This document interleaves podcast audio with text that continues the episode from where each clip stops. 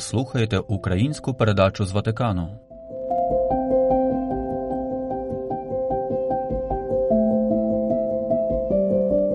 Думки про ситуацію у світі, що стоїть над прірвою, дипломатичні зусилля Святого Престолу щодо України, мрія про церкву, майбутні подорожі, виклики штучного інтелекту.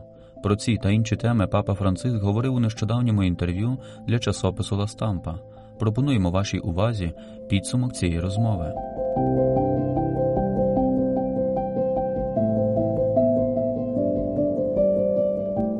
Я ніколи не втомлююся повторювати свій заклик, адресований, зокрема, тим, хто несе політичну відповідальність. Негайно зупиніть бомби і ракети, покладіть край ворожому налаштуванню на кожному місці. Війна це завжди і тільки поразка для всіх. Єдині, хто виграють, це виробники та торговці зброєю. Глобальне припинення вогню є невідкладною потребою. Ми не усвідомлюємо або робимо вигляд, що не бачимо, що стоїмо на краю прірви. Цим ствердженням папа Франциск розпочинає свою розмову з Домініко Агасо, журналістом італійського часопису Ла Стампа. Відповідаючи в цьому контексті на запитання про те, чи існує справедлива війна, святіший отець підкреслив, що потрібно бути обережними зі словами. Якщо злодії вдираються до твого дому, щоб пограбувати тебе, і нападають на тебе, ти захищаєшся.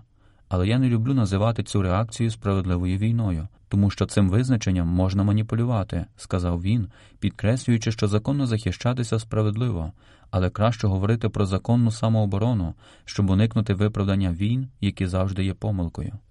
На запитання про те, як він бачить ситуацію між Палестиною та Ізраїлем, папа нагадав про існування угоди з Осло, яка говорить про вирішення у формі двох держав. Доки це порозуміння не буде впроваджене в життя, мир залишатиметься далеким, переконаний він, і, ділячись думками про те, чого найбільше боїться в цей момент, ствердив, що воєнної ескалації. Але в той же час я плекаю певну надію, тому що зараз відбуваються конфіденційні зустрічі, щоб спробувати досягти домовленості. Перемир'я було б хорошим результатом, додає святіший отець, згадуючи про посередницькі зусилля кардинала П'єр Батісти Піцабале.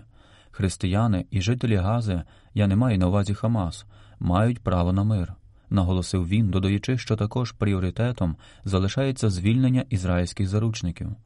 А як просувається ватиканська дипломатія в тому, що стосується війни в Україні? Таким було наступне запитання, на що папа сказав, що доручив цю складну та делікатну місію кардиналу Матео Дзупі, який, за його словами, старається створити передумови для того, щоб будувати атмосферу примирення. Святий престол докладає зусиль для посередництва в обміні полоненими та поверненні українських цивільних осіб, сказав він, виокремивши співпрацю з уповноваженою в справах прав дітей з метою репатріації українських дітей, примусово вивезених у Росію, що дало деякі результати. Діалог, діалог, діалог, а потім шукання духу людської солідарності та братерства. Ми не можемо більше сіяти смерть серед братів і сестер. Це не має сенсу, наголосив святіший отець, відповідаючи на запитання про те, що є колонами миру, і щодо своїх постійних закликів до молитви пояснив, що молитва не є абстрактною, вона має значення, оскільки приготовляє шлях до примирення, стукає до дверей Божого серця, щоби він просвічував та провадив людей до миру. Мир це дар, який Бог може дати нам навіть тоді, коли здається, що війна невблаганно переважає. Ось чому я при кожній нагоді наполягаю потрібно молитися за мир, пояснив наступник святого Петра. Під час розмови журналіст згадав про те, як під час світових днів молоді в Лісабоні папа Франциск наполягав, що у церкві є місце для всіх.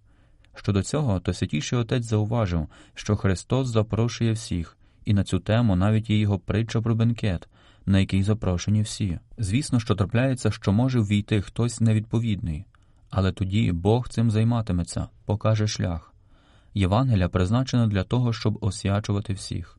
Звичайно, якщо є добра воля, і потрібно давати точні настанови щодо християнського життя.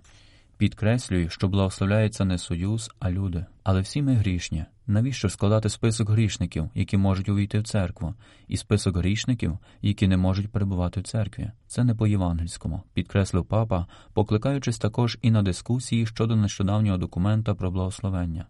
У подальшому розмова торкнулася теми штучного інтелекту. Ділячись думками про сподівання та про тривоги, пов'язані з цим, Папа підкреслив, що будь-які науково-технічні інновації повинні мати людський характер і дозволяти людині залишатися повністю людиною. Тож штучний інтелект є прекрасним кроком уперед, який може допомогти розв'язати чимало проблем, але без етики може також завдати чимало лиха. Мета повинна полягати в тому, щоб штучний інтелект завжди перебував у гармонії з гідністю людини. Якщо такої гармонії не буде, це стане самогубством, сказав він. Чи знайдеться місце для Бога серед роботів? запитував журналіст, на що святіший отець відповів Бог завжди є, Він робить все необхідне, Він завжди поруч з нами, готовий допомогти нам, навіть коли ми цього не усвідомлюємо, навіть коли ми його не шукаємо, навіть коли ми його не хочемо.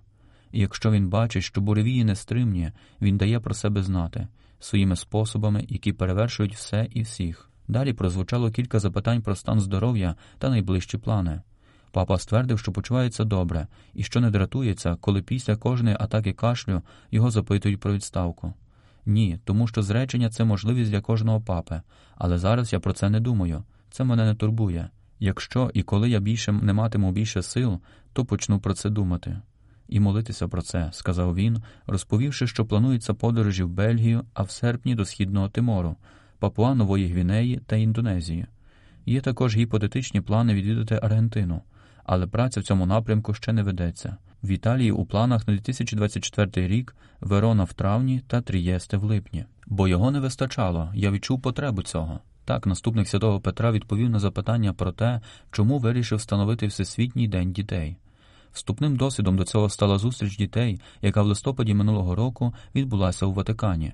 Його мета спонукати до роздумів і дій, що відповісти на запитання, який ми хочемо залишити світ дітям, що підростають, з якими перспективами. Якщо прислухатися і спостерігати за ними, то діти є вчителями життя для нас, дорослих і літніх людей, бо вони чисті, справжні і спонтанні. Будь-яка їхня поведінка, навіть найскладніша, і, здавалося б, незрозуміла це урок. Якщо ми дбатимемо про їхнє добро, то зробимо добро для себе і для всього людства, переконаний папа. Наприкінці розмови журналіст запитував про те, якою є мрія святішого Отця про церкву прийдешнього, на що він відповів словами догматичної конституції Другого Ватиканського собору про Боже Слово, де є вербом, де є вербом religioze audiens et fidenter proclamans, тобто такою, що побожно слухає Боже Слово та зі стійким довір'ям проголошує його. Я мрію про церкву, яка вміє бути близькою до людей у конкретності, в тонкощах та суворості повсякденного життя, сказав він, додаючи, що постійно думає про те, про що говорив під час загальних зібрань кардиналів перед конклавом, що церква покликана вийти із себе і прямувати на периферію, не лише географічно, але й екзистенційно, на периферію таємниці гріха, болю, несправедливості, невігластва і відсутності віри, на периферію мислення на периферію всіх форм страждання.